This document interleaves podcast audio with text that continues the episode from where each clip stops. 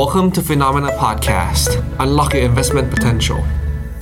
สวัสดีครับ สวัสดีครับต้อนรับคุณผู้ชมนะครับ เข้าสู่รายการข่าวเช้า Morning Brief ครับ สรุปข่าวสำคัญเพื่อไม่ให้คุณพลาดทุกโอกาสการลงทุนนะครับ วันพุธที่ 27 ธันวาคมครับ อีก 2 วันเท่านั้นนะครับ จะหมดปี 2023 แล้วกับการซื้อขายในตลาดหุ้นนะครับ ก็ยังอยู่กับเราเหมือนเดิม 2 คนนะครับ ผมปั๊บจุรติขันติพโลและพี่แบงค์ใช้นนท์การจันนันท์ครับ สวัสดีครับพี่แบงค์ครับ ครับผม สวัสดีครับ ครับเมื่อวานนี้นะครับหลาย ๆ ตลาดก็กลับมาซื้อขายนะครับหนึ่งในนั้นก็คือตลาดหุ้นสหรัฐ สิ่งที่น่าสนใจก็คือตอนนี้เนี่ยดัชนีสำคัญนะครับไม่ว่าจะเป็น S&P 500 ดัชนี NASDAQ แล้วก็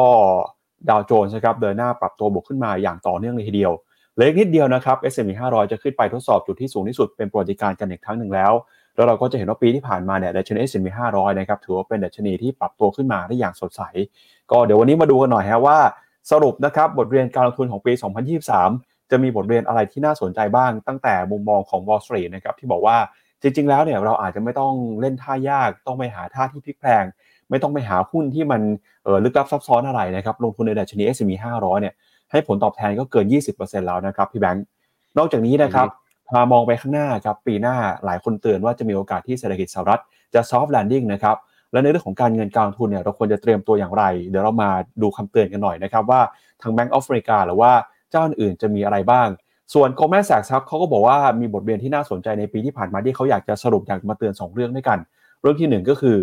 หุ้นจีนครับหุ้นจีนเนี่ยน่าจะเป็นบทเรียนสำคัญของใครหลาย ๆ คน เพราะว่าหุ้นจีนปีนี้ถือว่าแย่กว่าคาดไปเยอะเลยนะครับแต่ก็ไม่ใช่ทั้งหมดทั้งทีเดียวนะฮะหุ้นจีนแย่แต่ก็มีหุ้นหลายประเทศที่ดีกว่าคาด หนึ่งในนั้นก็เป็นในฝั่งของ emerging market นะครับจะมีประเทศไหนบ้าง เดี๋ยวเรามาดูกันหน่อย แล้วก็พาไปดูกันต่อกับมุมมองของตลาดหุ้นไทยในปีหน้า กับกูรูแล้วก็ผู้เชี่ยวชาญนะครับไม่ว่าเป็นอาจารย์นิเวศ แล้วก็คุณไพบูลย์นิทรังกูจากทิสโก้นะครับจะมองหุ้นไทยปีหน้ายังไง เดี๋ยววันนี้เรามาติดตามกันในรายการ Morning Brief ครับ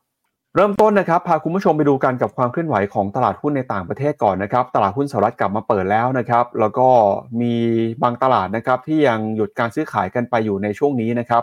ตลาดไหนจะเป็นอย่างไรนะครับ เรามาไล่เรียงกัน เดี๋ยวไปดูก่อนฮะกับวันหยุดนะครับว่า วันทำการล่าสุดเนี่ยมีตลาดไหนมีประเทศไหนที่ยังคงหยุดการซื้อขายนะครับ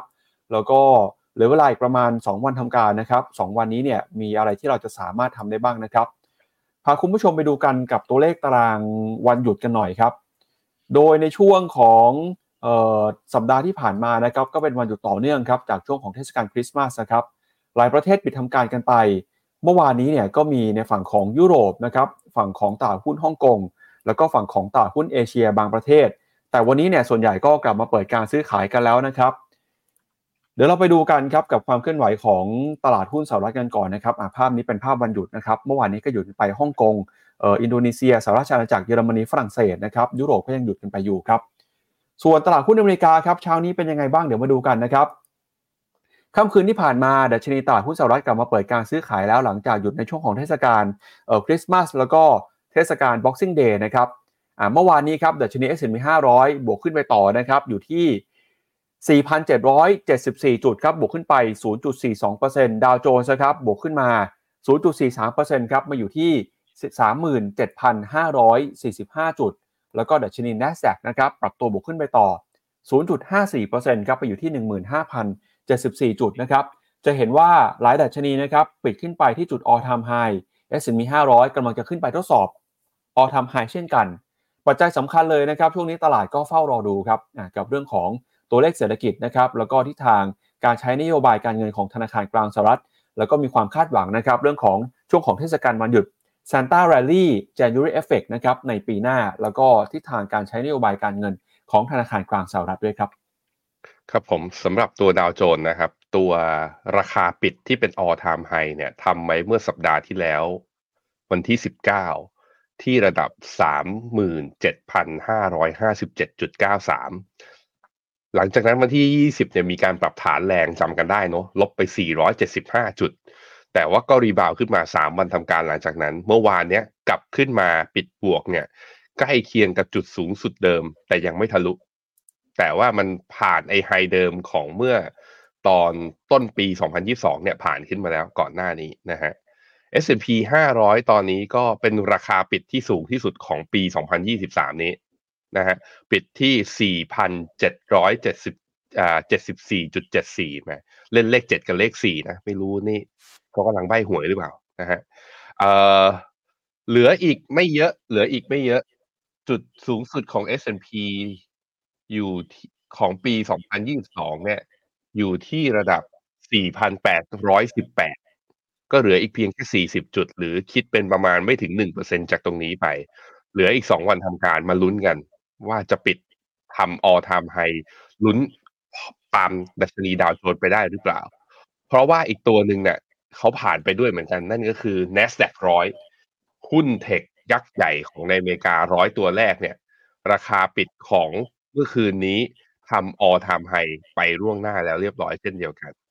ส่วนตัว NASDAQ Composite นั้นตอนนี้ขึ้นมาเนี่ยเหนือแนวต้านฟิวในที่ 78.6 ขึ้นมานะ จุดราคาปิดเนี่ยเป็นจุดสูงสุดนับตั้งแต่ย้อนกลับไปคือเดือนมกราปี 2022 แต่ all time high ของ NASDAQ เนี่ยอยู่ที่วันที่ 22 พฤศจิกา วันนั้นน่ะจุดสูงสุดคือ 16,212 ก็เหลืออีกประมาณสัก 2,000 จุดงั้นถ้าดูจากว่าเอาไป test high เดิมเนี่ย NASDAQ Composite ยังดูมี upside แต่จากการที่ Dow Jones แล้วก็ตัว NASDAQ ร้อยเนี่ย ดีดและทำ higher high ขึ้นไปก่อนนั้น นี่เป็นสัญญาณของการเทรนด์ following นะก็คือซื้อตามได้ ผมว่าสองดัชนีนี้ยังมีโอกาสไปต่อซันตาคลอสให้ของขวัญ แล้ว January Effect อย่างน้อยๆสองถึงสามสัปดาห์แรกของเดือนมกรา น่าจะตามมา น่าจะไปด้วยนะครับ VIX Index ครับ พอตลาดหุ้นอเมริกากลับมา rebound ได้ดี เปิดตลาดวันเมื่อวานนี้ VIX Index ก็ปรับตัวย่อลงมา แต่ยังยืนเหนือเส้นค่าเฉลี่ย 20 วันอยู่นะ ตอนนี้อยู่ที่ 12.98 Dollar Index ครับ ดอลลาร์แข็งค่าต่ออ่าอ่อนค่าต่อเนื่องเลยนะฮะตอนนี้อยู่ที่ร้อยหนึ่งจุดห้าถ้าอ่อนมาขนาดนี้แล้วผมคิดว่าเราอาจจะเห็น low เดิมของเมื่อตอนเดือนกรกฎาตอนนั้นน่ะดอลลาร์เนี่ยหลุดร้อยลงไปนะ Dollar Index หลุดร้อยลงไปอยู่ที่ประมาณ 99.7 ซึ่งถ้าดอลลาร์อ่อนลงไปแล้วหลุดร้อยจริงเนี่ยมันแปลว่าตลาดหุ้นและ commodity มีโอกาสยังขึ้นต่อนะทุกคนนะครับ ไปดูต่อไปอ่าตัวต่อไปครับบอลยูสองปี ก็ปรับตัวย่อลงอีกครับ ตอนนี้ทำจุดต่ำสุดนับตั้งแต่ย้อนกลับไปคือเดือนพฤษภาแล้ว อยู่ที่ 4.29 ในขณะที่บอลยู10 ปีเนี่ยไม่ได้ลงต่อนะ แต่ก็ไซด์เวย์อยู่ที่กรอบล่างอยู่ที่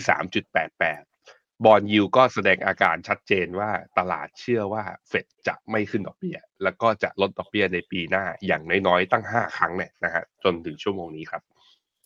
ครับ แล้วก็เมื่อวานนี้นะครับตลาดหุ้นของยุโรปเนี่ยยังปิดทำการอยู่นะครับจะกลับมาเปิดการซื้อขายในช่วงนี้นะครับไปดูกันต่อเลยครับที่ตลาดหุ้นของเอเชียครับเช้านี้ดัชนีนิกเคอิ225 ของญี่ปุ่นนะครับเปิดการซื้อขายมาวันนี้เนี่ยบวกขึ้นมาต่อนะครับบวกขึ้นไปได้ 1.17%มาอยู่ที่ 33,695 จุดนะครับออสเตรเลียนิวซีแลนด์ก็เห็นการปรับตัวบวกขึ้นมาเช่นกันนะครับขณะที่ทิศทางของตลาดหุ้นจีนครับหุ้นจีนเนี่ยเมื่อวานนี้นะครับปรับตัวลดลงไปซื้อขายกันอยู่ในแดนลบ ไม่ว่าเป็นเซี่ยงไฮ้ Composite เซินเจิ้นไชน่า A50 นะครับส่วนฮั่งเส็งฮ่องกงยังหยุดทำการไปต่อเนื่องจากสัปดาห์ที่แล้วนะครับหุ้นไทยครับเมื่อวานนี้บวกขึ้นมาได้ 4 จุดนะครับตอนนี้อยู่ที่ 1,413 จุดคอสปีเกาหลีใต้วันนี้เปิดมาติดลบไป 0.37%หุ้นของอินเดียนะครับเวียดนามเมื่อวานนี้ก็บวกขึ้นมาเช่นกัน อินเดียบวกขึ้นมาเอ่อ0.43%ส่วน VN30 ของเวียดนาม บวกขึ้นมาได้ 0.3%ครับ อือฮึครับผม พี่ขี่เช้านี้เปิดไหม เขาเปิดอยู่ไหมเนี่ย งง อะเปิดอยู่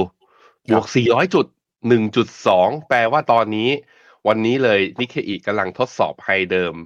ที่ทดพยายามทดสอบมาแล้วประมาณ 2-3 ครั้ง ในปี 2023 นี้ เดี๋ยวอะมาลุ้นกันฮะว่านิเคอีจะสามารถทำ new high ได้พร้อม ๆ กับ Dow Jones ที่ทำ new high ไปได้หรือเปล่า ก็จะปิดปีได้สวยมากๆนะครับ แต่จะเห็นว่าดัชนีของนิเคอีกับโทปิกนะ โทปิก underperform มากกว่า นั่นแปลว่าเงินเนี่ยไหลเข้าหุ้นใหญ่มากกว่าที่จะเข้าทั้งตลาดของตัว Tokyo Stock Exchange เขานะครับคอสปีของเกาหลีครับ ได้แท่ง candle stick มาเนี่ย วันนี้อีกวันหนึ่งก็เป็นแท่งสีแดงนะลบ 0.36 แต่แพทเทิร์นน่ะสวยหลังจากที่ผ่านเส้นค่าเฉลี่ยอ่า200 วันขึ้นมาได้ เส้น 20 วันตัดตัว 200 วันขึ้นมาเป็น golden cross ขึ้นมาด้วย RSI ยืนเหนือ 50 MACD ยืนเหนือเส้นศูนย์ผมคิดว่ารอบย่อใด ๆ ที่เกิดขึ้นของเกาหลีเนี่ยน่าจะเป็นรอบในการสะสม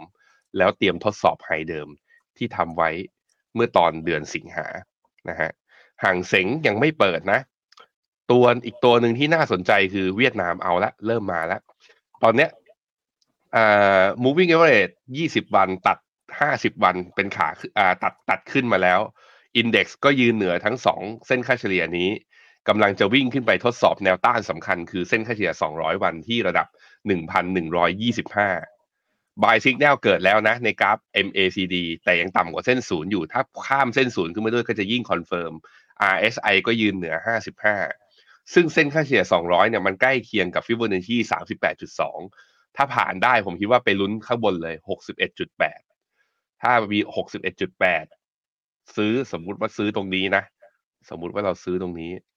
upside ระยะสั้นๆ ก็มีอย่างน้อยๆ ก็ประมาณ 5.5ถึง5.8%อยู่แต่แถวนี้อะมาลุ้นกัน เวียดนามดูดีขึ้น ดูดีขึ้น แต่เพียงแต่ว่าต้องผ่านแนวต้านสำคัญให้ได้นะครับ หุ้นไทยกลายเป็นว่า คือพอตลาดอื่นๆเขาซึมนะ เราซึมได้แบบซึมขึ้น คือค่อยๆเขียวมาเนี่ย นับตั้งแต่วันที่ 14ธันวานะ บวก 20 จุดมาเสร็จแล้ว วันที่ 15ธันวาบวก 12 จุด 18ธันวาบวกได้2จุด19ธันวาบวกได้1จุด20ธันวาบวกได้5จุด21ธันวาบวกได้4จุด วันศุกร์ที่แล้ววันที่22ธันวาบวกได้0.2จุด วันจันทร์บวก3จุด เมื่อวานนี้บวก4จุด เออ คือถ้าคิดจะบวกแบบนี้เรื่อยๆ ก็เอา เอาดิ ผมไม่ผมไม่ คืออย่างน้อยถ้าเป็นอย่างเงี้ยไปเรื่อยๆนะเซนติเมนต์มันดีอะมันไม่ได้มีแรงขาย ครับแต่ต้องมาลุ้นกันนะ นี่แนวต้านสำคัญคือตรงนี้สี่พันเอ้ยหนึ่งพันสี่ร้อยแถวแถวๆนี่ราคาสูงสุดนะหนึ่งพันสี่ร้อยสามสิบอะผมตีเส้นไว้เลย แล้วเซฟไปแล้วเรามาดูกันว่า พี่จะผ่านไหม ถ้าผ่านได้ ไอ้ที่ผมที่ผมบอกไปว่าผมห่วงว่าหุ้นไทยจะมีดาวไซด์อะ ถ้าผ่านหนึ่งพันสี่ร้อยสามสิบขึ้นมาได้นะ ผมยอมมอบตัวว่าผมผิด แล้วผมจะหันกลับมาดูหุ้นไทย อย่างจริง ๆ จังๆจะไม่แช่งเขาแล้วแต่ประเด็นคือมาได้จริงหรือเปล่า มาได้จริงเปล่า เพราะว่าไอ้ที่บวกๆมานี่วอลลุ่มไม่มีนะ แถมต่างชาติยังขายยังต่อเนื่องอยู่ทุกวันเลยทั้งๆที่บาทแข็ง นั้นอะ เรามาลุ้นกันนะฮะอีกตัวหนึ่งขอตัวสุดท้ายเซนเซกครับ ของอินเดีย มีปรับฐานแรงตอนที่ทำดัชนีทำออทามไฮเมื่อวันพุธที่แล้ว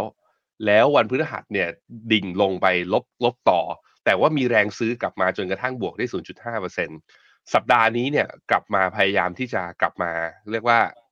กลับมาพยายามจะทดสอบไฮเดิมให้ได้ ดูอินเดียเนี่ยเป็นอย่างเงี้ยเวลาลงนะ ก็ลงไม่สุดแบบว่าลงลงไม่ถึงแนวรับ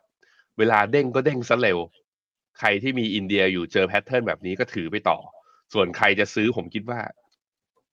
ผมก็ยังไม่อยากซื้ออะ ที่ระดับดัชนีตรงนี้ก็อยากรอย่อ แต่ย่อทีไรมันก็ไม่เคยให้รับเนะเพราะฉะนั้นก็อะรอกันต่อไปอพี่ปั๊บครับไปดูคอมม o ดิตี้กัน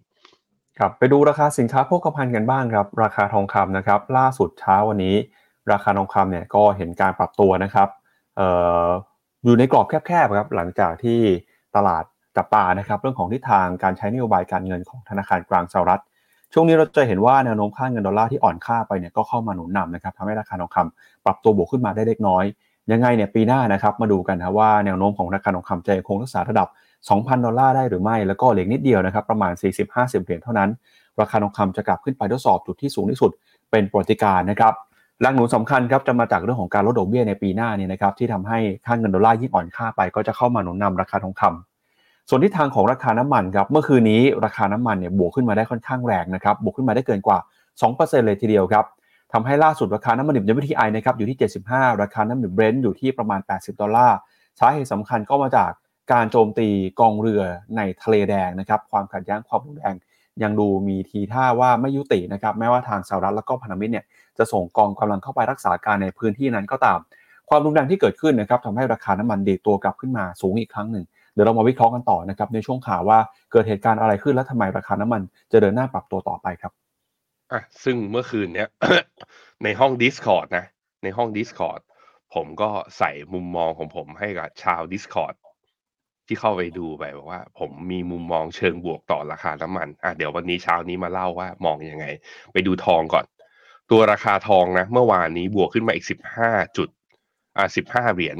ซึ่งก็เป็นไปตามราคาของตัวดอลลาร์ที่อ่อนค่าอยู่ต่อกำลังจะทดสอบฟิบเบอร์ที่เจ็ดสิบแปดจุดหกนะที่สองพันเจ็ดสิบสี่ก็คือมีอัพไซด์อีกประมาณสักสิบเหรียญไม่รู้ทันปีนี้ไหมนะ เหลือวันเทรดวันนี้กับวันพรุ่งนี้เเออเอ๊ะ วันศุกร์ตลาดอเมริกาเปิดไหมพี่ปับ๊บเปิดครับ เดี๋ยวเดี๋ยวผมดูตารางอ่าวันหยุดให้นะครับ เดี๋ยวพี่แบงค์อ่าอ่าไล่ไปก่อนครับ ถ้าดูจากตรงนี้เนี่ย ก็ มีมีแนวโน้มแหละว่าตัวราคาทองน่าจะทดสอบ 2,074 คราวนี้จะผ่านขึ้นไปได้แล้วถามว่าเกิน high เดิมได้ไหม ผมก็ยังยืนยันว่าไม่คิดว่าได้ แต่ว่า upside มันกว้างมากไง 2,074 ไป 2,146 เนี่ย ระหว่างทางนี้คือถ้าคนบอกว่าเฮ้ยขอสัก 2,001 มันก็ขึ้นอีกได้อีกสัก 20-30 เหรียญ นั้นใครมีทองอยู่ตอนนี้อยากจะถือต่อถือได้ แต่เมื่อไหร่มีสัญญาณขายก็ออกให้ทันแล้วกัน เพราะว่าถ้าเป็น pattern climax ไอ้ก็เรียกว่า climax top จริงหรือว่าจุดสูงสุดของรอบใหญ่จริงเนี่ยตอนปรับฐานจริงจะลงเร็วนะ ต้องระวังนะฮะตัวราคาน้ำมันเนี่ยเดี๋ยวเราไปดูกันตอนวิเคราะห์ข่าว แต่เนี่ยจะให้เห็นเร็วๆนะ ผมลากเป็น downtrend line ไว้ของตั้งแต่ตอนต้นเดือนตุลาเป็นต้นมาจนถึงตอนเนี้ยเช้านี้ราคาทองทะลุเอ้ยราคาน้ำมัน ทะลุ downtrend line นี้ขึ้นมาแล้ว เพราะฉะนั้น upside ข้างบนจะเริ่มเปิดมากขึ้นนะครับ ครับไปดูวันหยุดกันหน่อยฮะ ก็ช่วงนี้นะครับหลายประเทศจะอยู่ในช่วงเทศกาลปีใหม่นะครับวันที่ 28 เนี่ย มีประเทศไทยก็ซื้อขายกันเป็นวันสุดท้ายนะครับ ก่อนที่วันที่29 ประเทศไทยก็จะหยุดกันไป แล้วก็ไม่ได้มีแค่ไทยนะครับ มีนิวซีแลนด์ เกาหลีใต้สหราชอาณาจักรนะครับ หยุดกันวันที่ 29 แล้วก็วันที่ 31 เนี่ย บางประเทศก็กลับมาซื้อขายกันนะครับ วันที่1ครับ มีใครหยุดบ้างเอ่อ31 วันที่1นะครับ มีส่วนใหญ่ก็เอ่อบราซิล แคนาดา เอ่อ จีนนะครับ มีฝั่งของฝรั่งเศส ยุโรป เยอรมนีสหราชอาณาจักรฮ่องกง อินโดนีเซียนะครับญี่ปุ่นด้วยอะส่วนใหญ่วันที่ 1 วันหยุดกัน แต่ดูเหมือนว่าตลาดหุ้นสหรัฐเนี่ยเขาซื้อขายกันนะครับวันที่เอ่อ31แล้วก็วันที่วันที่1สหรัฐหยุดครับพี่แบงค์แล้วก็กลับมาเปิดซื้อขายกันทีนึงคือวันที่2ครับ อืมครับผมก็คล้าย ๆ บ้านเรานะ เราก็จะมาเจอกันกับ Morning Brief ไม่ใช่วันจันทร์เพราะวันจันทร์หยุด แต่แบบปีนี้เป็นปีแรกนะที่วันที่สองเราไม่หยุด เพราะว่ารัฐบาลเขาเลื่อนมาให้หยุดวันที่ยี่บเก้าผมเจอนะ ผมเจอพี่ยามแถว พี่ยามหน้าบ้าน กับคนขายข้าวแกงที่ตึกบล็อกยี่สิบแปดครับบ่นเรื่องนี้ คนขายข้าวแกงในที่นี้คือเขาไม่ใช่เจ้าของร้านนะเป็นพนักงานเขาบอกว่าทุกปีอะเขาจะกลับบ้านมาที่สามสิบสามเอ็ดใช่ไหมแล้วคืนปีใหม่สามเอ็ดอะเขาจะเมากัน เก็ตใช่ไหมทุกคนครับเขาจะเมากัน แล้ววันที่หนึ่งอะ จะจะเมาค้างเก็ตไหมครับวันที่หนึ่งพอตื่นขึ้นมามันจะยังเมาค้างอยู่มันจะทำอะไรไม่ได้ แล้ววันที่สองอะ คือวันที่เขาขับรถกลับ หรือว่าเดินทางกลับมาใช้ชีวิตทำงาน เพราะว่ามันส่างเมาแล้ว แต่กลายเป็นว่าปีนี้เนี่ย พอตื่นขึ้นมาวันที่หนึ่งอะ ยังเมาค้างอยู่ แต่ต้องขับรถกลับมาทำงาน แล้วเพราะวันที่สองเขาเปิดทำการ เก็ตปะ อันตรายนะทุกคนมันต้องระวัง เพราะมันแปลว่าจะมีคนใช้ชีวิตบนถนนน่ะ แบบเมาค้างและอยู่หลังพวงมาลัยเยอะขึ้น จากการที่รัฐบาลเนี่ย ปรับวันมาเป็นแบบนี้ มีคนไม่เห็นด้วยเยอะระดับหนึ่งเหมือนกัน ผมอะไม่รู้สึกอะไร ผมมันไม่รู้สึกอะไร แต่ว่าผมเนี่ย คุยแค่คนสองคนนะก็บ่นกันมาบอกโอ้ยคุณแบงค์ปีนี้มันลำบากเนี่ยหยุดแบบนี้แม่รัฐบาลไม่เห็นใจผมเลย อะคุณคิดยังไงกันบ้าง พอเขาปรับวันหยุดครับกันมาแบบนี้อ่าอืมผมเห็นเพื่อนหลาย ๆ คนก็ลาต่อวันที่สองเลยครับพี่แบงค์กลับมาทำงานวันที่สามเออถ้าอยากใช่เที่ยวแบบสบายใจนะครับอะก็ลองลองดูครับคุณมิสเตอมีร์คเอ็อกมเมนต์หไม่นึ่งได้หายน่ามสนใจผมไม่กินเหล้าผมบอกตรงนี้เลยว่าผมไม่กินเหล้าเพราะฉะนั้นผมไม่มีวันเมาค้างแน่นอนนะครับผมไม่ได้เปรียบ ผมไม่ได้สมมุติตัวเอง อืมครับคอมเมนต์ไหนพี่ปั๊บมี มีคอมเมนต์หนึ่งน่าสนใจคุณวิสรุตครับบอกว่าติดตามรายการเรามาเกือบ 2 ปีแล้วนะครับบอกว่าได้ประโยชน์ได้ความรู้แล้วก็เพิ่งหัดลงทุนเลย ปัจจุบันเนี่ยพอร์ตบวก 30%นะครับโอ้โหเก่งมากครับ อย่าทำให้คนอื่นอิจฉาคุณครับวิสรุตเพราะคนอื่นเขาอาจจะยังไม่ฟื้นเท่าไหร่แต่ว่าขอบคุณมากนะครับ ที่ติดตามกันมา ใครมีแบบว่าติดตามรายการ Morning Brief มาจนจนถึงตอนนี้นะเพิ่งมาใหม่มาเก่าวันนี้ อยู่กันจำนวนเท่าเนี้ย อวยพรเราด้วยการคอมเมนต์เข้ามาหน่อยสิ ชอบรายการเรายังไง อยากให้รายการเราเป็นยังไงต่อไปในปี 2024อะลองคอมเมนต์กันเข้ามาหน่อย ให้กำลังใจทีมงานทุกคนด้วยนะครับครับแล้วก็อย่าลืมครับเหลือเวลาอีก 2 วันทำการเท่านั้นในการซื้อกองทุนลดหย่อนภาษีนะครับ ใครที่ยังไม่ได้ซื้อเนี่ยอย่าลืมครับเข้าไปดูข้อมูลนะครับ เข้าไปหาเอ่อ คำแนะนำด้านการลงทุนในการซื้อกองทุนลดหย่อนภาษีได้ที่เว็บไซต์ฟิโนเมนานะครับตอนนี้เราก็มีอัปเดตโพยกองทุนนะครับทั้ง S S F RMF แล้วก็มี tax saving fund ที่เป็น Thai ESG ด้วยนะครับก็ตอนนี้นะครับ top pick ของ Thai ESG เนี่ยเราก็มีทั้งหมดด้วยกัน 4 กองนะครับเข้าไปดูข้อมูลได้ครับคุณผู้ชมถามว่าพรุ่งนี้ยังซื้อกองทุนได้หรือเปล่า ยังซื้อได้แต่ซื้อเป็นวันสุดท้ายแล้วนะครับ แต่จริงๆ ถ้าอยากจะซื้อเนี่ยแนะนำให้ซื้อวันนี้ดีกว่าฮะเพราะว่าเดี๋ยวเผื่อ มีอะไรติดขัดจะได้แก้ไขทัน แล้วก็พรุ่งนี้อีกหนึ่งวันนะครับ ก็ไปดูกันครับไปดูกันกับความเคลื่อนไหวของตลาดหุ้นในต่างประเทศบ้างนะครับ เดี๋ยววันนี้เราเปิดมาเนี่ยไปดูเรื่องของบทสรุปการลงทุน หรือว่าประสบการณ์การลงทุนบทเรียนการลงทุนที่หลาย ๆ คนเนี่ยได้มาในปี 2023 กันหน่อยนะครับ เริ่มต้นกันนะครับ พาไปดูมุมมองของในฝั่งตลาดหุ้น Wall Street นะที่เขาบอกว่าปีนี้เนี่ยตอนเริ่มต้นปีหลายคนอาจจะกังวลนะครับ หลายคนอาจจะเห็นภาพที่ไม่ชัดเจน แต่ระหว่างทางเนี่ยมันก็เริ่มมีความคลี่คลายไปตลาดหุ้นก็มีการปรับตัวตอบรับปรับตัวขึ้นมาได้ดีขึ้นนะครับหนึ่งในตลาดหุ้นที่ผลตอบแทนได้ดีเป็นอันดับต้นๆของโลกเลยก็คือ ตลาดหุ้นสหรัฐครับ ล่าสุดนะครับ ไม่ว่าจะเป็นสำนักข่าวของ Wall Street Journal Bloomberg เนี่ยก็ต่างยกย่องนะครับ บอกว่ากองทุน S&P 500 ครับปีนี้เนี่ยถือว่าเป็นกองทุนที่ให้ผลตอบแทนที่แข็งแกร่งมากๆ เพราะว่าตั้งแต่ต้นปีจนถึงปัจจุบัน S&P 500 ผลตอบแทนบวกแล้วนะครับ 24% ขณะที่ดาวโจนส์ครับบวก 13%แล้วก็ NASDAQ บวกขึ้นมาประมาณ 44%ครับถ้าดูเนี่ยปกติแล้วนักทุนในต่างประเทศนะครับส่วนใหญ่ที่เขาลงทุนกันถ้าเกิดเป็นคนทั่วไปเออไม่ได้อยากจะเก็งกำไรหรือว่าเอออยากจะซื้อซื้อขายขาย อยากจะหาเอ่ออัลฟาในการเอาชนะตลาดมากเนี่ยเขาก็จะลงทุนล้อตามดัชนี ซึ่งหนึ่งในดัชนีที่คนนิยมลงทุนกันมากคือดัชนี S&P 500 นะครับปรากฏว่าปีที่ผ่านมาดัชนี S&P 500 ครับให้ผลตอบแทนบวกถึง 24% แปลว่าอะไรฮะแปลว่าเราไม่ต้องไปลงทุนท่ายาก ไม่ต้องไปหารถไฟเหาะตีลังกา ไม่ต้องไปลงทุนในอุตสาหกรรมที่มันลึกลับซับซ้อน หรือว่าไปหาออปชันไปเก็งกำไรไปเปิดโพซิชันอะไรแปลกๆนะครับลงทุนตามเดชนี S&P 500เนี่ยสามารถได้ผลตอบแทนได้ถึง 24%ครับโดยความสำคัญของดัชนี S&P 500นะครับจริงๆก็เป็นการรวบรวมบริษัทที่มีขนาดใหญ่ที่สุด 500 แห่ง ที่จดทะเบียนในตลาดหุ้นนิวยอร์กแล้วก็ตลาดหุ้น NASDAQ เอาไว้ด้วยกันนะครับหนึ่งในคนที่เคยออกมาแนะนำนะครับให้ลงทุนในดัชนี S&P 500 ก็คือคุณปู่วอร์เรนบัฟเฟตครับก็เคยบอกนะครับว่าคนที่ไม่ค่อยมีเวลาในการหาหุ้นรายตัว ไม่มีความรู้การลงทุนมาก แนะนำเลยครับลงทุนดัชนีง่ายๆ คือ S&P 500 เพื่อหวังผลตอบแทนเป็นบวกในระยะยาว โดยคุณวอร์เรนบัฟเฟตเนี่ยก็เชื่อนะครับว่าเศรษฐกิจของสหรัฐจะเติบโตขึ้นไปเรื่อยๆ ตามการฟื้นตัวแล้วก็นวัตกรรมที่เปิดกว้างของประเทศ โดยมุมมองของคุณปู่บัฟเฟตนะครับยังคงถูกต้องนะครับเพราะว่าตอนนี้เหลือเวลาอีกแค่ 2-3 วันทำการเท่านั้นครับดัชนี S&P 500เนี่ยกำลังจะขึ้นไปทดสอบระดับ 4,796 จุดครับจากราคาปิดของเมื่อคืนนี้นะครับเมื่อคืนนี้ดัชนี S&P 500 ปิดไปอยู่ที่ 4,774 จุด นั่นแปลว่าอีกเพียงแค่ประมาณ 20 กว่าจุดเท่านั้น S&P 500 ก็จะขึ้นไปแต่ all time high กันอีกครั้งหนึ่งแล้วนะครับครั้งสุดท้ายเนี่ยที่เคย all time high จะเป็นช่วงของเดือนมกราคมเมื่อปีที่ผ่านมานะครับ โดยเรียกได้ว่าใครที่มี S&P 500 อยู่ในตอนนี้เนี่ยคือถ้าจะไม่มีใครขาดทุนเลยนะครับเพราะราคาเป็น all time high ครับเราก็ต้องลุ้นกันว่าปีหน้า S&P 500 จะปรับตัวขึ้นไปต่อจากนี้ได้อีกหรือเปล่านะครับมุมมองของนักวิเคราะห์ส่วนใหญ่เนี่ยก็ยังคงแนะนำครับบอกว่าวิธีการกระจายความเสี่ยงที่ดีที่สุดก็คือการลงทุนใน S&P 500 เพราะว่าดัชนีเนี่ยเป็นดัชนีที่กระจายลงทุนในหุ้น 500 ตัวนะครับซึ่งเป็นหุ้นขนาดใหญ่ที่สุดของสหรัฐอเมริกา เพราะฉะนั้นนะครับไม่ต้องหาท่ายาก ไม่ต้อง พลิกแพงไม่ต้องไปหาวิธีการที่มันสลับซับซ้อน ลงทุนแบบเรียบง่าย S&P 500 ก็สามารถได้ผลตอบแทนที่ดีได้ครับพี่แบงค์อืมกับผม ผมพามาดูที่หน้าจออันนี้ที่ฟังก์ชันของตัวทั้งในเว็บไซต์ แล้วก็ทั้งในแอปของ p h e n o m e n a นะครับทุกคนเราสามารถเลือกไอตัว fund filter ก็คือฟิลเตอร์กองทุนได้ ผมเลือกประเภทกองทุนรวมเป็นตลาดหุ้นสหรัฐทั้งหมดทุกบลจ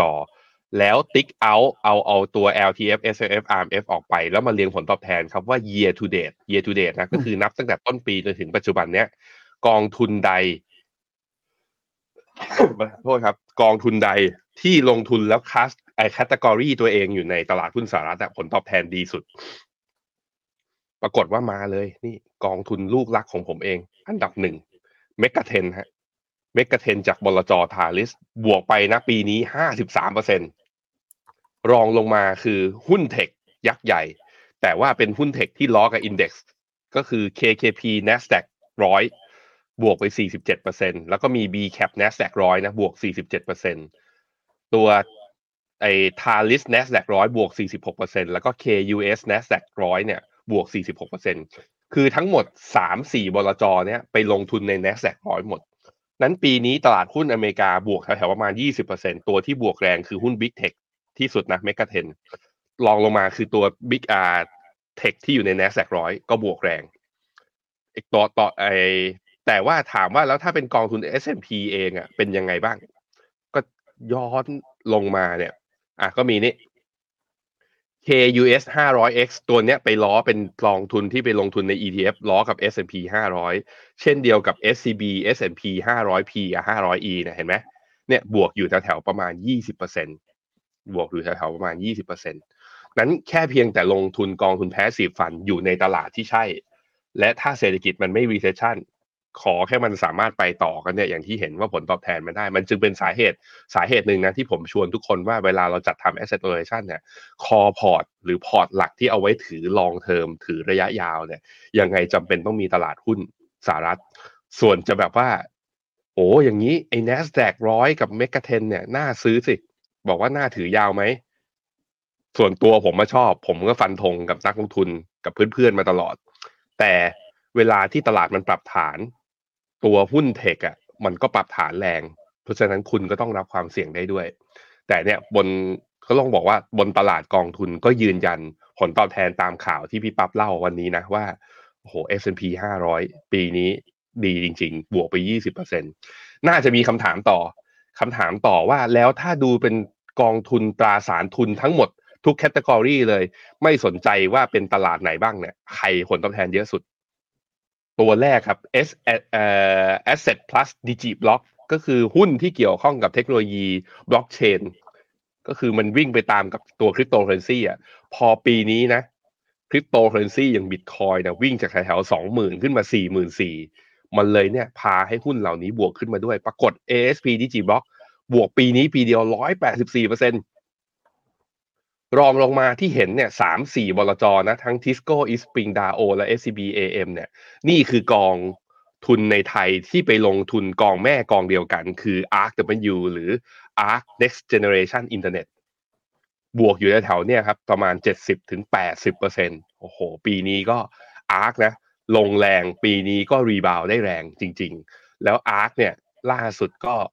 สัปดาห์ก่อนหน้านี้ ผมมี technical call จริง ๆ ต้องเรียกว่า Mr. Messenger call เลยแหละ เพราะว่ามันทะลุผ่านแนวต้านสำคัญ แล้วผมมองว่าดอกเบี้ย ถ้าปีหน้าเป็นขาลง ARK จะเปิดอัพไซด์ข้างบนเนี่ยเยอะมากกว่านี้ก็ใครที่สนใจนะ ดูรายละเอียดกองทุนเพิ่มเติม อยากจะไปเปรียบเทียบ NAV ย้อนหลัง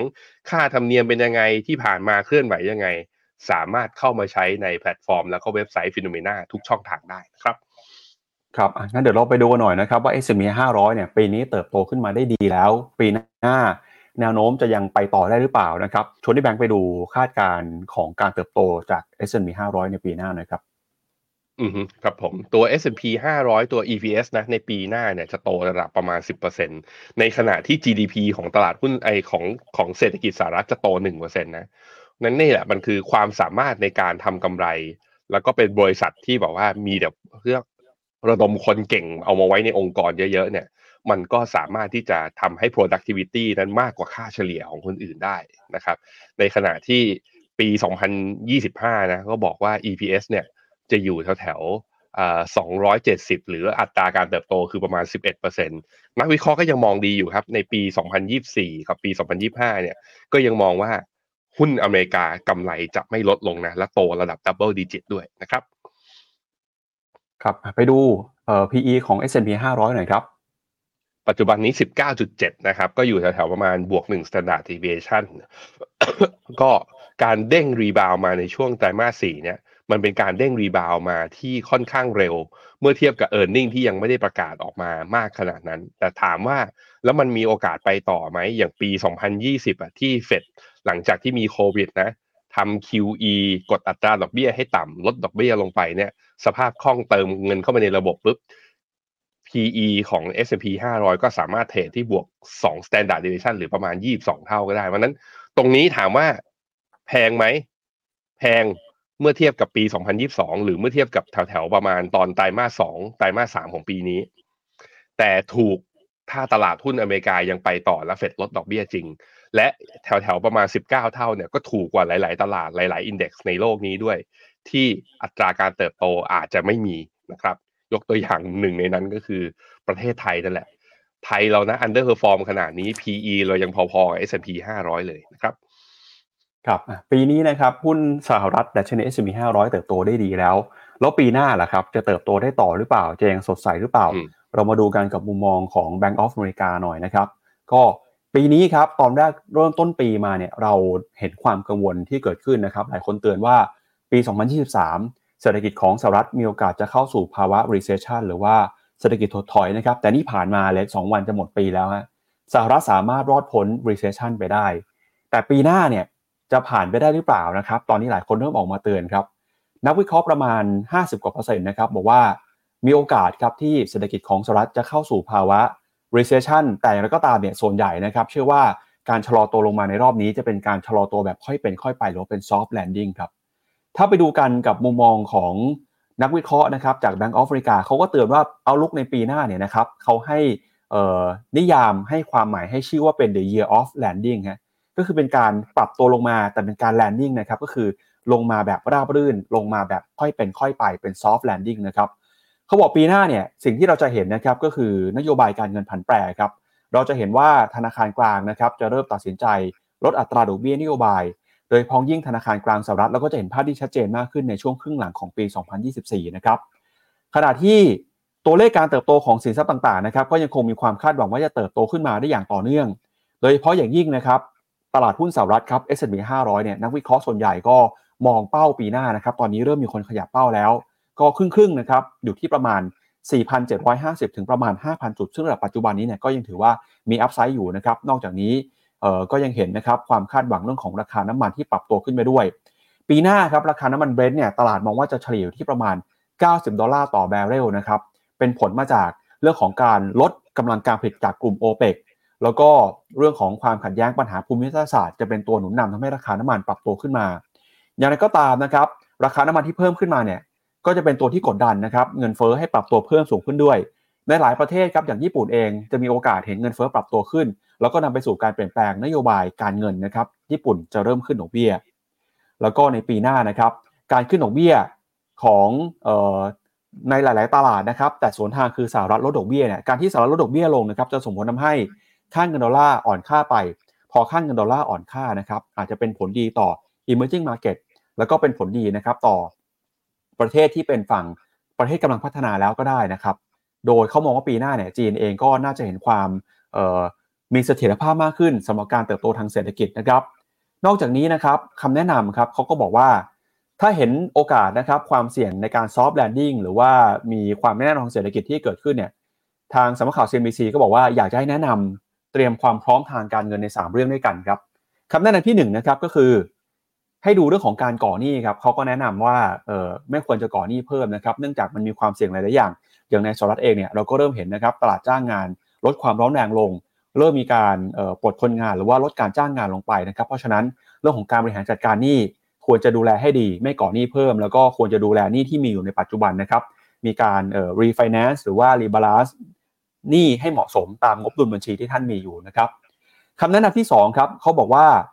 ให้ทำ stress test หน่อยฮะ stress test ก็คือทดสอบนะครับธุรกิจทางการเงินของท่านครับยกตัวอย่างเช่น ปีหน้าเนี่ยมีความเสี่ยงที่เศรษฐกิจอาจจะชะลอตัว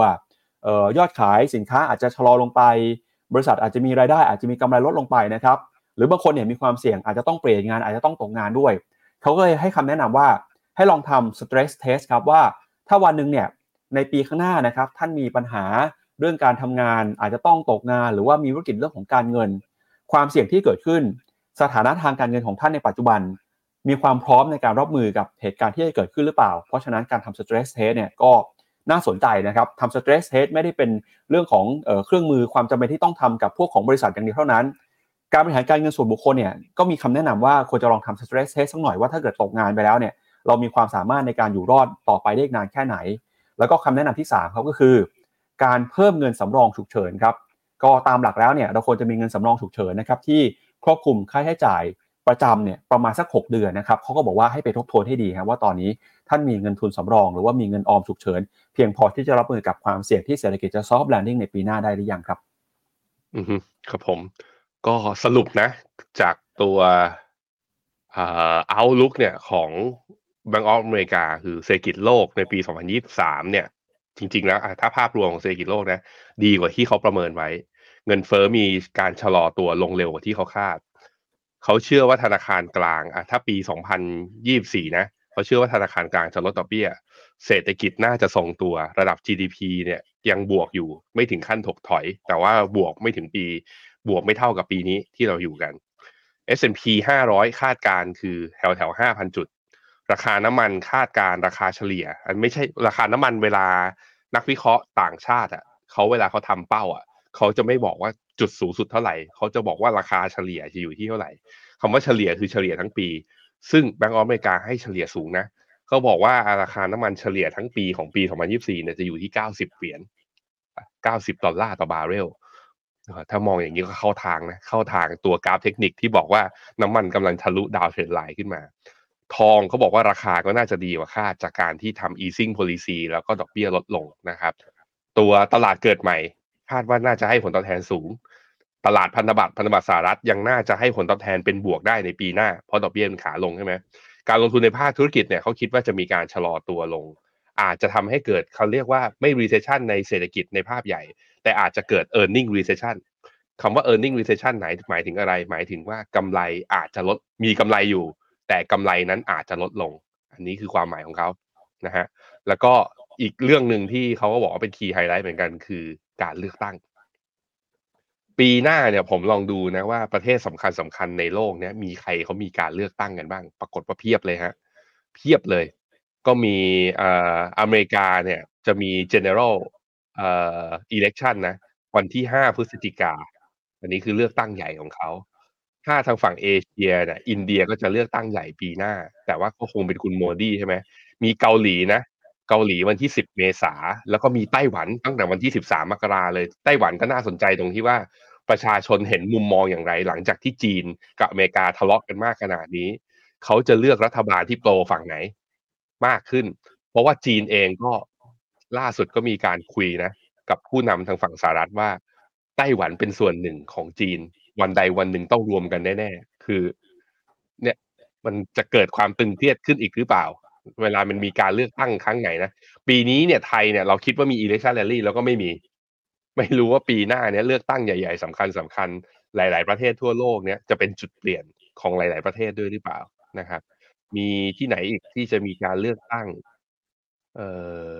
สำคัญสำคัญมีเท่านี้ แต่ว่าเลือกตั้งย่อยเนี่ยเลือกตั้งแบบว่าในวุฒิสมาชิก ปลี่ยนเลือกตั้งเขตอะไรเงี้ยก็ยังมีอีกหลายประเทศด้วยเช่นเดียวกัน แต่หลัก ๆ แล้วก็มีเนี่ยแหละอเมริกาเกาหลีใต้ อินเดีย อินโดด้วย แล้วก็มีนี่แหละฮะอ่าไต้หวันครับครับไปดูกันต่อนะครับ แล้วความเสี่ยงที่เศรษฐกิจสหรัฐจะเข้าสู่ภาวะถดถอยนะครับ ในปีหน้ามีโอกาสมีความน่าจะเป็นแค่ไหน ถ้าดูจากเอ่อ probability นะครับ recession probability หรือว่าโอกาสความเสี่ยงที่จะเข้าสู่ recession เนี่ยตอนนี้นะครับเริ่มลดลงมาแล้วฮะตลาดให้อยู่ที่ประมาณ 50%นะครับก็มีครึ่งครึ่งๆครับอืมครึ่งหนึ่งเชื่อว่า 12 เดือนข้างหน้าสหรัฐจะ recession กับอีกครึ่งหนึ่งบอกว่าสหรัฐนี่น่าจะรอดแล้วนะครับ น่าจะผ่าน recession ไปได้แล้วอะไปดูกันผ่านตัวเลข US real yield GDP นะครับพี่แบงค์ครับผมก็ forecast ของ Bloomberg นะคาดการณ์ว่าปี 2024เนี่ยจะอยู่ที่ 3.1 เอ้ย 1.3 ว่า3.1เดี๋ยวคนตกใจหันควับมาจริงเหรออเมถ้าอเมริกาโต3จริง S&P น่าจะอยู่แถว6,000จุดนะฮะไม่ใช่ครับ1.3ซึ่งมากกว่าคาดการณ์ของ IMF นะ IMF ให้ปีหน้าเนี่ยโตระดับประมาณ1%นะฮะโดยปี2025เนี่ยปรับเป้าลงนะ ตอนต้นปี 2023 เนี่ยเขาคาดว่าปี 2025 จะโตประมาณ 2.1 ปรับเหลือลงประมาณ 1.7 นั้นปีที่โตดีที่สุดใน 3 ปีนี้นะ 23 24 25 คือปีนี้แหละ 23 นะครับ 24 25ยังโตได้อยู่ แต่โตชะลอลงนะครับครับแล้วก็ปัจจัยสำคัญเลยปีหน้านะครับที่ส่งผลต่อโลกการลงทุนแน่นอนครับคือเรื่องของการปรับเปลี่ยนนโยบายการเงินสหรัฐอเมริกาเนี่ยส่งสัญญาแล้วนะครับว่าจะลดอัตราดอกเบี้ยในปีหน้า บางคนก็เชื่อว่าจะลด 3 ครั้ง 4 ครั้ง 5 ครั้ง บางคนบอกจะลดถึง 6 ครั้งอาจจะเกิน 100 basis point เลยทีเดียวฮะจะลดมากลดน้อยเนี่ยเดี๋ยวปีหน้าเรามารู้เออเรามาลุ้นกันแล้วเราจะเห็นเฉลยกันว่าจะเป็นยังไงนะครับก็ วันนี้เนี่ยอยากชวนคุณผู้ชมเอ่อคุณผู้ชมคุยนะครับเรื่องของบทเรียนเรื่องของเอ่อสิ่งที่ได้มาจากการลงทุนในปี 2023 นะครับเนี่ยเอ่อเราก็จะพาไปสรุปบทเรียนต่ออีกหนึ่งที่ครับก็คือตลาดหุ้นจีนบ้างครับ ปีที่ผ่านมาผมเชื่อว่าตลาดหุ้นจีนน่าจะให้บทเรียนสำคัญกับนักลงทุนหลายท่านนะครับ ผมก็เป็นคนหนึ่งที่มีหุ้นจีนอยู่ แล้วก็ตอนนี้เนี่ยก็ขาดทุนอยู่เช่นกันบทเรียนที่ผมได้เนี่ยน่าจะมีทั้งสองเรื่องครับพี่แบงค์ในปีนี้กับการลงทุนในหุ้นจีนนะครับหนึ่งก็คือคือเราต้องฟังหูไว้หูครับ เวลาใครบอกให้ซื้อบอกให้ขายเนี่ยอย่าไปเชื่อทั้งหมดต้องเผื่อใจไว้บ้างว่าเขาพูดผิดนะครับ อันนี้ไม่ได้บอกว่าที่ใดที่หนึ่งนะเป็นการทุกที่ครับ เพราะว่าข่าวที่ผมอ่านเนี่ยก็มีคนออกมายอมรับเหมือนกันว่าเขาให้คำแนะนำผิดนะครับ ก็คือ Goldman Sachs ครับกับอีกคำแนะนำหนึ่งบทเรียนหนึ่งที่ผมได้จากการลงทุนในหุ้นจีนปีนี้ก็คือ เราต้องกระจายความเสี่ยงครับ เราจะเน้นถือแต่หุ้นจีนไปทั้งหมดเลยเนี่ยมันก็ไม่ได้เพราะถ้ามันผิดทางขึ้นมามันจะเสียหายเยอะนะครับ Goldman Sachs เองก็ก็มีบทเรียนเหมือนกันนะเขามีบทเรียน 2 บทเรียนนะครับที่อยากจะมาสรุปกับโลกการลงทุน โดยพ้องยิ่งในตลาดหุ้นจีนนะครับ คือในปีนี้เนี่ย CSI 300 ครับดัชนีหุ้นจีนปรับตัวลงไปแล้วนะครับกว่า 15%ตั้งแต่ต้นปีจนถึงปัจจุบัน เป็นปีที่ 3 ติดต่อกันแล้วครับที่หุ้นจีนติดลบนะครับ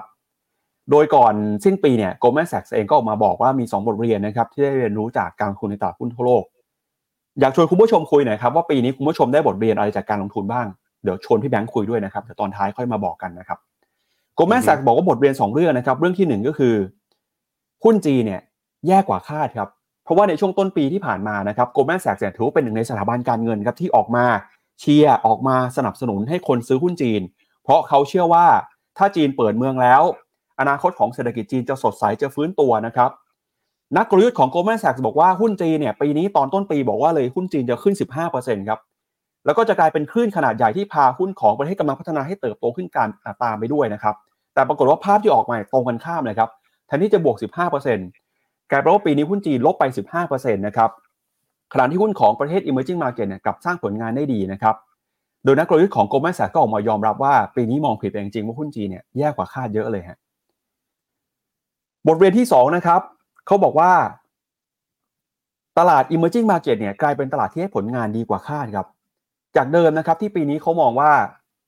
emerging market จะไม่ดีเพราะว่าสหรัฐขึ้นดอกเบี้ย กลายเป็นว่าค่าเงินดอลลาร์ที่แข็งค่าจะดึงเงินทุนนะครับจากบรรดาประเทศกำลังพัฒนาออกไป รวมไปถึงเศรษฐกิจจีนด้วยนะครับที่ทำให้ชะลอตัวลงมา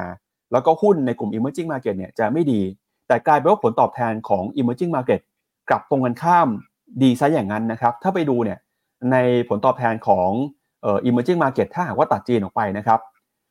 กลุ่มประเทศกำลังพัฒนาให้ผลตอบแทนปีนี้บวกขึ้นไป 16%ครับเทียบกับ MSCI ที่มีกลุ่มประเทศกำลังพัฒนารวมไปถึงจีน ซึ่งมีน้ำหนักเกือบ 30%เนี่ย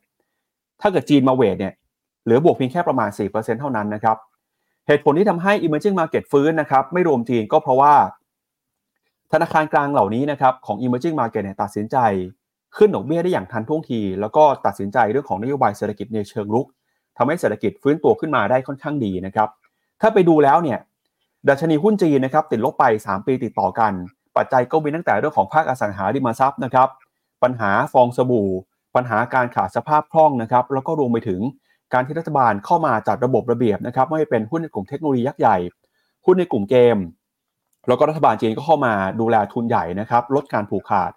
ทำให้ตลาดหุ้นจีนเนี่ยปรับตัวลงมาอย่างต่อเนื่องเลยคำถามที่สำคัญก็คือ เราได้บทเรียนจากการลงทุนตลาดหุ้นจีนปีนี้แล้ว เราจะบทเรียนนี้ไปใช้กับการลงทุนในปีหน้า ให้พอร์ตของเราเติบโตได้ยังไงบ้างนะครับ บทเรียนของพี่แบงค์คืออะไรฮะแล้วเดี๋ยวไปอ่านบทเรียนของคุณผู้ชมกันครับ บทเรียนกับจีนน่ะเหรอครับอะบทเรียนของจีนก็คือสำหรับผมนะ กราฟว่ายังไงก็ว่าตามนั้น อย่าไบแอสด้วยคำว่าถูก อย่าไบแอสด้วยสถิติย้อนหลังว่า จีนไม่เคยลบสองปีสามปีติดต่อกันสถิติมันเอาไว้มีเพื่อเป็นข้อมูลแวดล้อมในการประกอบการตัดสินใจ มันเหมือนเราเป็นตำรวจอะกำลังพิสูจน์หลักฐานอยู่ มันต้องใช้พยานแวดล้อมถูกไหมแต่การรวบรวมพยานเห็นอย่างใดอย่างหนึ่ง มันฟันธงไม่ได้ว่าผู้ร้ายคือใครใครเป็นคนปล้นยังไม่ได้ แต่ว่าผมว่าสิ่งที่ควรเชื่อที่สุดสำหรับผมเองอะก็คือเทรนด์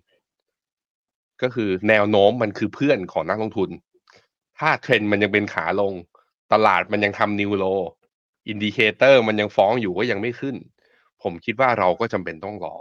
แล้วก็อย่างที่ปั๊บบอกนั่นแหละคือ เรามีนักลงทุนทุกคนนะ เรามีต้นทุนอันหนึ่งที่เรียกว่า opportunity cost หรือว่าต้นทุนค่าเสียโอกาส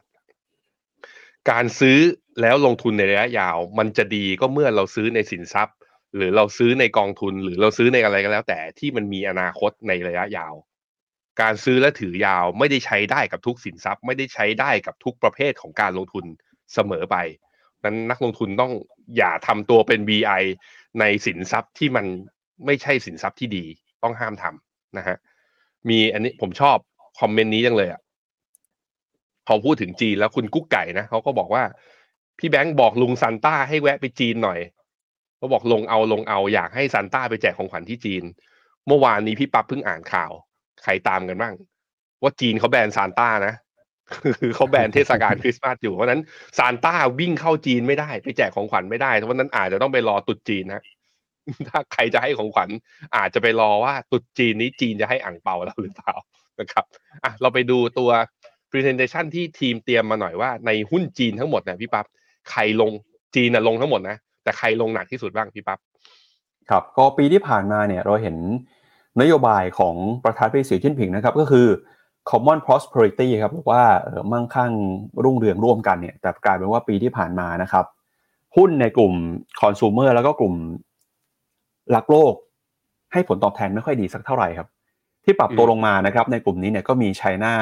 เหมยตงออโต้นะครับมี Country Garden ติดลบไป 70% 73%เลยนะฮะแล้วก็มีลีหนิงนะครับ มี China Tourism Group Duty Free เอ่อ Country Garden Pylon Technology นะครับมี l u f a x มี China เอ่อ Venture Holdings หลายบริษัทเนี่ยก็ปรับตัวลงไปนะครับ ก็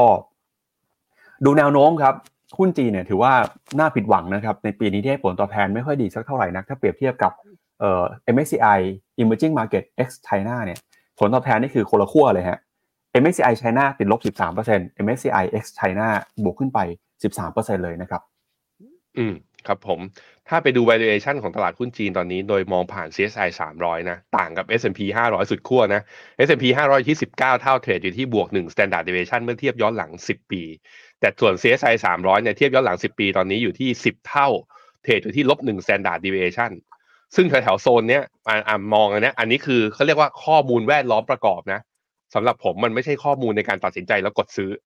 แต่ว่ามันน่าสนใจตรงที่ว่าแถวๆลบหนึ่ง standard deviation เนี่ย ตอนจุดต่ำสุดตอนปี 2018 ตอนที่ทรัมป์ขึ้นรับตำแหน่งนะแล้วทำเทรดวอลหนักๆ ตอนต้นปี 2018อะจุดต่ำสุดของปี 2018 คือจุดต่ำสุดของรอบ แล้วก็ทำให้ตลาดหุ้นจีนน่ะดีดรีบาวขึ้นมาได้ในตอนนั้น ก่อนที่ไปเจอโควิด เราย่อลงมาอีกทีหนึ่งแต่ตอนโควิดกับปี 2022 แถวๆประมาณลบหนึ่ง standard deviation เนี่ยก็คือคล้ายๆ เป็นแนวรับสำคัญระดับหนึ่งเหมือนกันเพราะนั้น เหมือนข้อมูลแวดล้อมประกอบอันนี้มันกำลังจะบอกเราว่า ถ้าจีนมีทิศทางการกำกับในยุโยบายเนี่ยที่ผ่อนคลายมากขึ้น มีการกระตุ้นดีขึ้น sentiment ดีขึ้น จุดเนี้ยถ้าซื้อแล้วจีนสัญญาณทางเทคนิคยืนยันว่าจุดต่ำสุดผ่านไปแล้ว โอกาส rebound ได้กำไรมันพอมีอยู่ เพียงแต่ว่ามันจะ rebound ไหมอันนี้ตอบไม่ได้นะฮะอะไปดูข้อมูล GDP ครับ ปี 2023 นี้นะ จีนเนี่ยจะ GDP เนี่ยจะออกมาแถวๆประมาณ 5.2 ปรับประมาณการดีขึ้นจากก่อนหน้านี้นะ อันนี้คือ Bloomberg consensus รวบรวมมา แต่ว่าอีก 2 ปีข้างหน้าดูจะเหนื่อย เพราะว่าปี 2024 เนี่ยนักนักเศรษฐศาสตร์ที่บูมเบิร์กไปรวบรวมมา เขาบอกว่าจีนจะโต 4.5 แล้วปี 2025 จะโต 4.3 ก็คือ 3 ปีค่อยๆ ชะลอลงทุกปี แล้วต่ำกว่า 5%ด้วย อันนี้คือสิ่งที่ ผมคิดว่านักลงทุนเนี่ยก็ price in แล้วอาจจะให้ valuation ของหุ้นจีนไม่แพงเท่าเดิมนะครับ ก็เพราะว่าอัตราการเติบโตค่อยๆ ชะลอลงนั่นเองนะครับครับก็เอาละฮะเดี๋ยวไปดูคอมเมนต์คุณผู้ชมหน่อยนะครับว่าคุณผู้ชมได้บทเรียนอะไรจากการลงทุนในตลาดหุ้นจีนในปีนี้บ้าง แล้วก่อนที่จะไปท้ายกันกับมุมมองของตลาดหุ้นไทยในปีหน้านะครับว่าทั้งอาจารย์นิเวศแล้วก็คุณไพบูลย์จะมีมุมมองต่อตลาดหุ้นไทยยังไงครับชวนที่แบงค์อ่านคอมเมนต์ในเช้านี้ก็หน่อยครับอะครับผม สวัสดีทุกคนนะครับ โอ้โห ชอบคอมเมนต์แบบอย่างเงี้ย อ่านแล้วมันชื่นมื่นนะพี่ปั๊บอ่านแล้วมันครับ ชื่นมื่นมากเลย สวัสดีทุกคนนะฮะอ่ามีผมอ่านคอมเมนต์ที่คุณผู้ชมดูรายการเรามาแล้วกันอะเดี๋ยวกันนะ บริษัทจำรัดจำจำกัดอะไรเนี่ย คนดูเราก็ตั้งใจตั้งชื่อให้มันแบบอ่านยากนะ ไม่รู้เป็นไร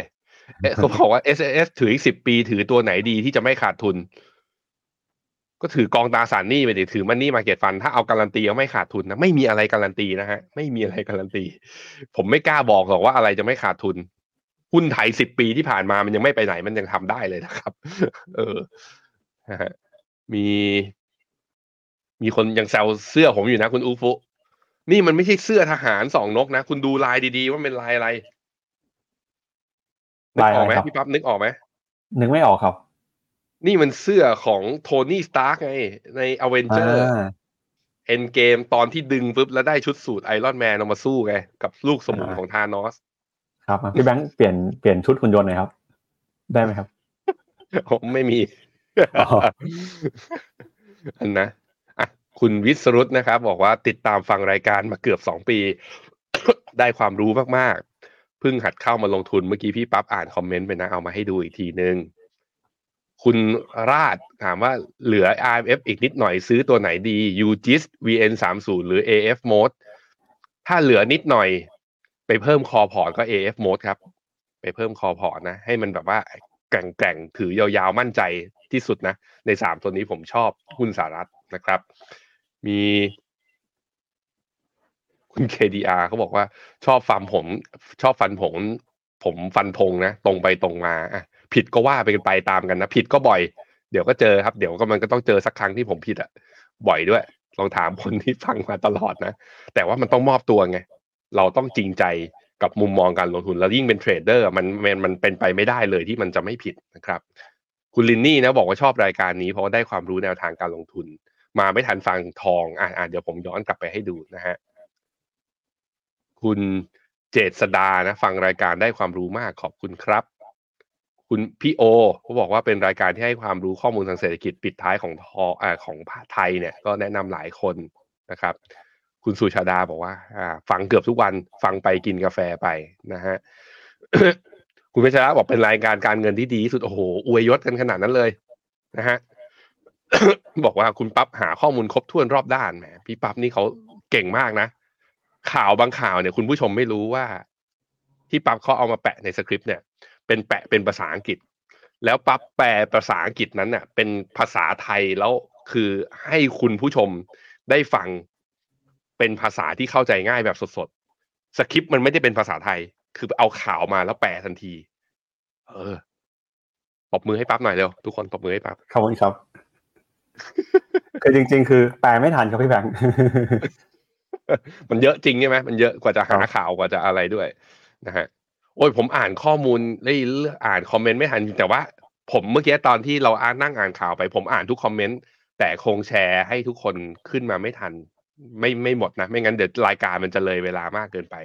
ขอบคุณจริง ๆ ขอบคุณทุกคนที่เข้ามาให้กำลังใจ เดี๋ยวโปรดิวเซอร์เนี่ยเขาจะแปะเอาคอมเมนต์นะ เอาไปให้ทีมงาน FINNOMENA เนี่ย เอาไปให้ดูด้วย เอาจะได้ชื่นมื่นให้กำลังใจกัน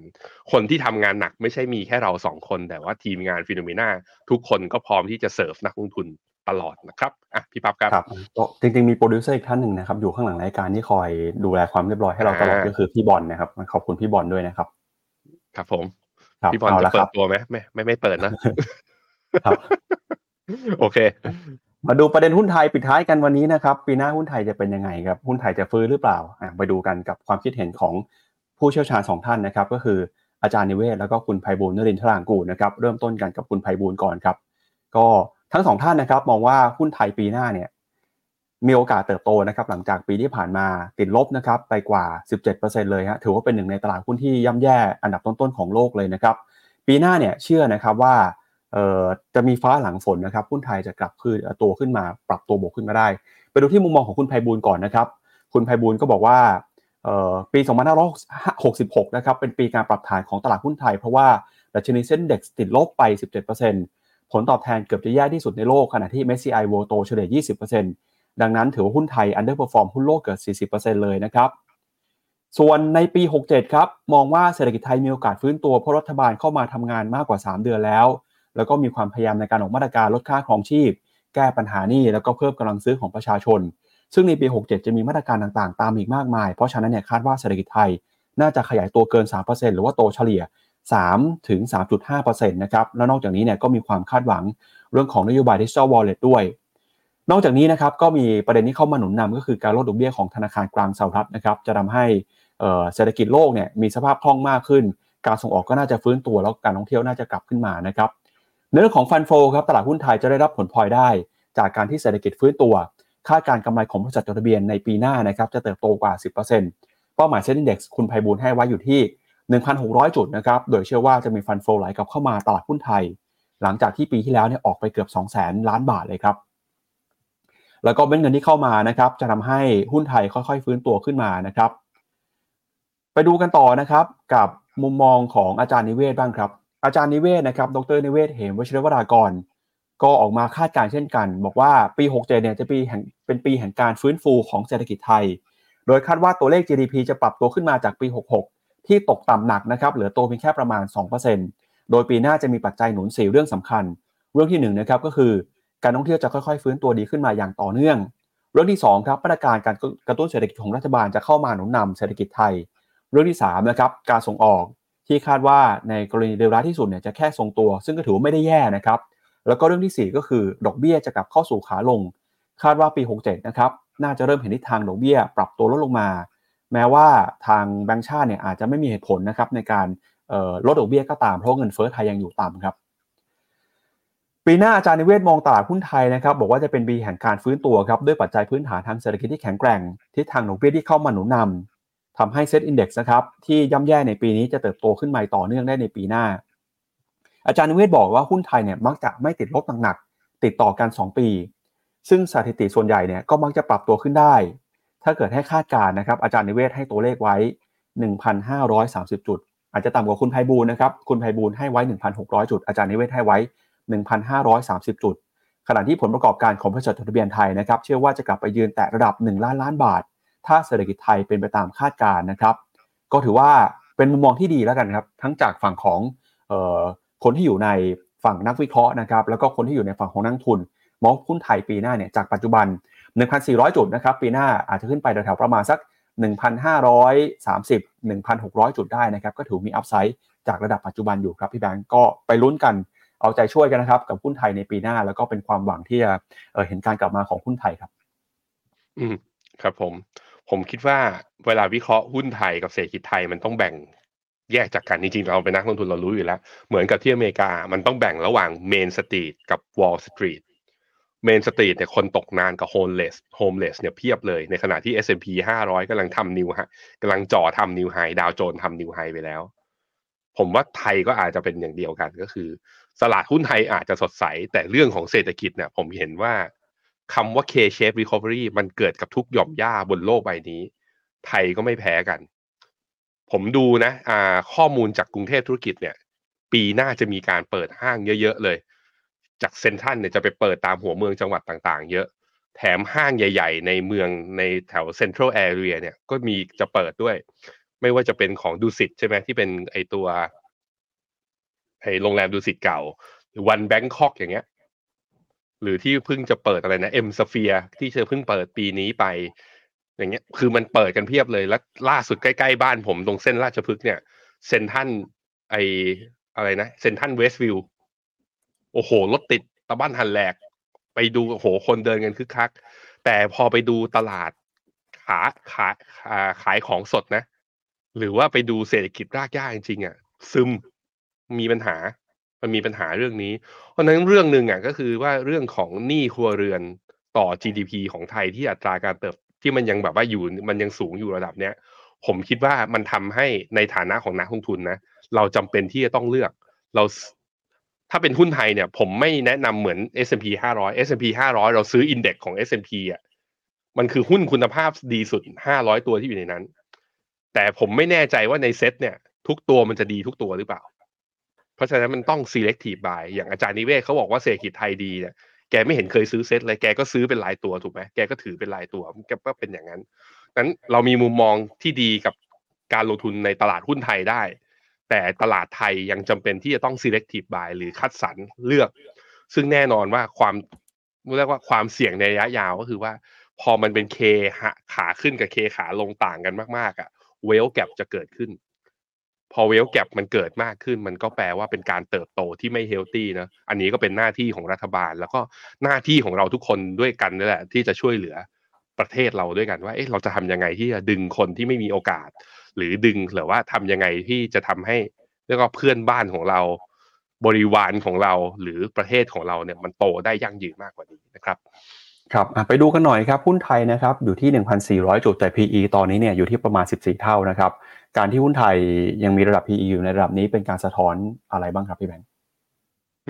ตอนนี้ PE อยู่ที่ 14.3 นะ อยู่ประมาณแถวๆเกือบเกือบลบหนึ่ง standard deviation หุ้นจีนก็ถูกกว่าเรา หุ้นจีนก็ถูกกว่าเรา แต่เราถามว่าแล้วตอนนี้มันถูกกว่าค่าเฉลี่ยย้อนหลัง 10 ปีไหม ก็ถูกกว่า ก็ถูกกว่า การถูกกว่าของในอดีตแล้วก็ถูกกว่า S&P 500 ผมคิดว่าปีนี้เนี่ยจริงๆ แล้วเศรษฐกิจไทยเราเองเราผูกพันกับจีนเนาะ พอจีนเขามีปัญหาชะลอ นักท่องเที่ยวมาน้อย เราก็ส่งออกได้น้อยกว่าที่คาด แล้วก็นักท่องเที่ยวเข้าเรามาได้น้อยกว่าที่คาด มันก็เลยทำให้ตัวเราเองเนี่ยค่อนข้าง underperform ปัญหามันคือเรื่องนี้แหละว่าเรามี growth engine ที่จะดรอเงินคืออะไรเรียกว่าดึงความสนใจของนักทุนต่างชาติ ให้กลับมาลงทุนได้ไหม เพราะว่าตัวตลาดหุ้นไทยเราเองเนี่ย เวลาเป็นขาขึ้นยาวๆทีไรนะ เราต้องพึ่งเงินลงทุนต่างชาติระดับหนึ่ง เพราะรายย่อยเราเองเนี่ย เงินมันไม่รวมใจกันเป็นสามัคคีอะเราไม่ได้ซื้อพร้อมกัน วันหนึ่งมีคนซื้อก็วันหนึ่งมีพร้อมมีคนขาย แถมวันไหนนะเห็นหุ้นไทยบวกสิบยี่สิบจุดนะเดาได้เลยว่ารายย่อยขายใส่ คือรายย่อยถือไม่ยาวไงเน้นเทรดเอาค่ากับข้าวเป็นวันๆเป็นสัปดาห์สัปดาห์ไป นั้นมันต้องหาคนซื้อที่ซื้อจริง ๆ จังๆได้ ซึ่งผมคิดว่าเราต้องหวังจากต่างชาติต้องรอดูนะฮะยังไม่มีสัญญาณนะตอนนี้แต่ผมคิดว่าถ้าผ่านแถวๆหนึ่งพันสี่ร้อยสามสิบขึ้นไปได้ เราอาจจะมีหวังกับหุ้นไทยมากขึ้นในปี 2024 นะครับ ครับ แล้วก็แนวโน้มการเติบโตในปีหน้านะครับ EPS ปีหน้าเนี่ยบูมเบิร์กให้คอนเซนแซสไว้อยู่ที่ประมาณเอ่อ97 ครับ ก็ยังไม่เห็นร้อยสักทีนะครับเอ่อ EPS ไทยที่คาดการเนี่ยจะขึ้นไปทะลุร้อยน่าจะสักเป็นปี 2025 นะครับพี่แบงค์เราพูดเราพูดร้อยกันมาสิบปีแล้วพี่ปั๊บผมว่าถึงเวลาจริงสมมติ GDP ออกมานะ ของปี 2024 แย่กว่าคาดปีหน้าก็ถูกหันเป้าไม่ถึงร้อยอยู่ดี แต่ก็นั่นแหละ เรามีการเปลี่ยนแปลงแล้วเรามีรัฐบาลชุดใหม่แล้ว อัตราดอกเบี้ยไม่ได้อยู่ในขาขึ้นแล้ว คือมันทุกอย่างมันเอื้อว่าไทยครับ พี่ไทยครับ เราควรจะดีได้มากกว่าสิบปีที่ผ่านมาหวังว่าเป็นอย่างนั้นนะครับ ครับ ก็อะมีมีเรื่องทองกับน้ำมันถามมานะครับ อาจจะตอบสั้นๆนะครับพี่แบงค์ก่อนปิดรายการวันนี้ครับ โอเค มีทองคุณผู้ชมมีบางคนเข้ามาไม่ทันนะ แนวต้านคือ 2,074 ซึ่งตรงกับฟิบเบอร์ที่78.6 ตรงเนี้ยขึ้นมาใครมีกำไรหน้าเทคโปรฟิตยกเว้นมันผ่านขึ้นไปโดยที่ถ้าดอลลาร์อินเด็กซ์เนี่ยยังอ่อนค่าต่อ แล้วมีแนวโน้มที่จะลงไปแถวๆร้อยเนี่ยผมคิดว่าทองก็จะมีโอกาสขึ้นไปทดสอบไฮเดิม 2,146 แต่ผมให้โอกาสน้อยมากๆ เพราะนั้นแถวๆ2,074 โน้ตตรงนี้ไว้ เห็นปุ๊บ หน้าเทคโปรฟิตออกไปก่อนสำหรับทองนะครับ ราคาน้ำมันตอนนี้มันทะลุดาวเทรนขึ้นมาแล้ว ตั้งแต่เมื่อวานนี้ หลังจากที่ทะเลแดงนะเดือดขึ้นมาอีกรอบหนึ่งเอ่อบายซิกแนลเกิดใน MACD มาก่อนหน้านี้ RSI ยืนเหนือเส้น 50 ทะลุดาวเทนไลน์ขึ้นมา เพราะนั้นผมคิดว่าน้ำมันอย่างน้อยๆ ต้องมีชนแถวๆ เส้นค่าเฉลี่ย 200 วันอะ77 เหรียญ ก็คืออัพไซด์จากตัวนี้ประมาณสัก 4%ถามว่าเข้าได้ไหม ผมว่าเข้าได้แล้วสำหรับน้ำมันนะน่าสนครับผมครับอะก็ทิ้งท้ายกันวันนี้นะครับ ใครอยากได้ความรู้เพิ่มเติมด้านการลงทุน หาโอกาสการลงทุนนะครับ เข้าไปดูข้อมูลได้เรารวมทุกอย่างไว้ที่เว็บไซต์ฟิโนเมนานะครับ แล้วก็ช่วงวันสองวันนี้เนี่ยเป็นโอกาสสุดท้ายแล้วนะครับในการซื้อกองทุนลดหย่อนภาษีประจำปี 2566 นะครับอย่าลืมเข้าไปใช้สิทธิ์ในการลดหย่อนภาษีกันด้วยนะครับ วันนี้เราสองคนนะครับแล้วก็ทีมงานลาคุณผู้ชมไปก่อน วันพรุ่งนี้วันทำการสุดท้ายของปียังอยู่กันอีกหนึ่งวันนะครับแล้วเดี๋ยวมาเจอกันมาสวัสดีปีใหม่ด้วยกันนะครับวันนี้สวัสดีครับ สวัสดีครับ ในโลกของการลงทุนทุกคนเปรียบเสมือนนักเดินทาง คุณหลักเป็นนักเดินทางสายไหน มีเงินแต่ไม่มีเวลา เลยไม่รู้ว่าจะเริ่มต้นเส้นทางสายการลงทุนยังไง วันนี้มีคำตอบกับ p h e n o m e n a e x c l u s i v e บริการที่ปรึกษาการเงินส่วนตัว ที่พร้อมช่วยให้นักลงทุนทุกคนไปถึงเป้าหมายการลงทุน สนใจสมัครที่ f i n o m e f i n o m e n a e x c l u s i v e หรือ line at f i n o m e n a p o r t คำเตือนผู้ลงทุนควรทำความเข้าใจลักษณะสินค้าเงื่อนไขผลตอบแทน และความเสี่ยงก่อนตัดสินใจลงทุน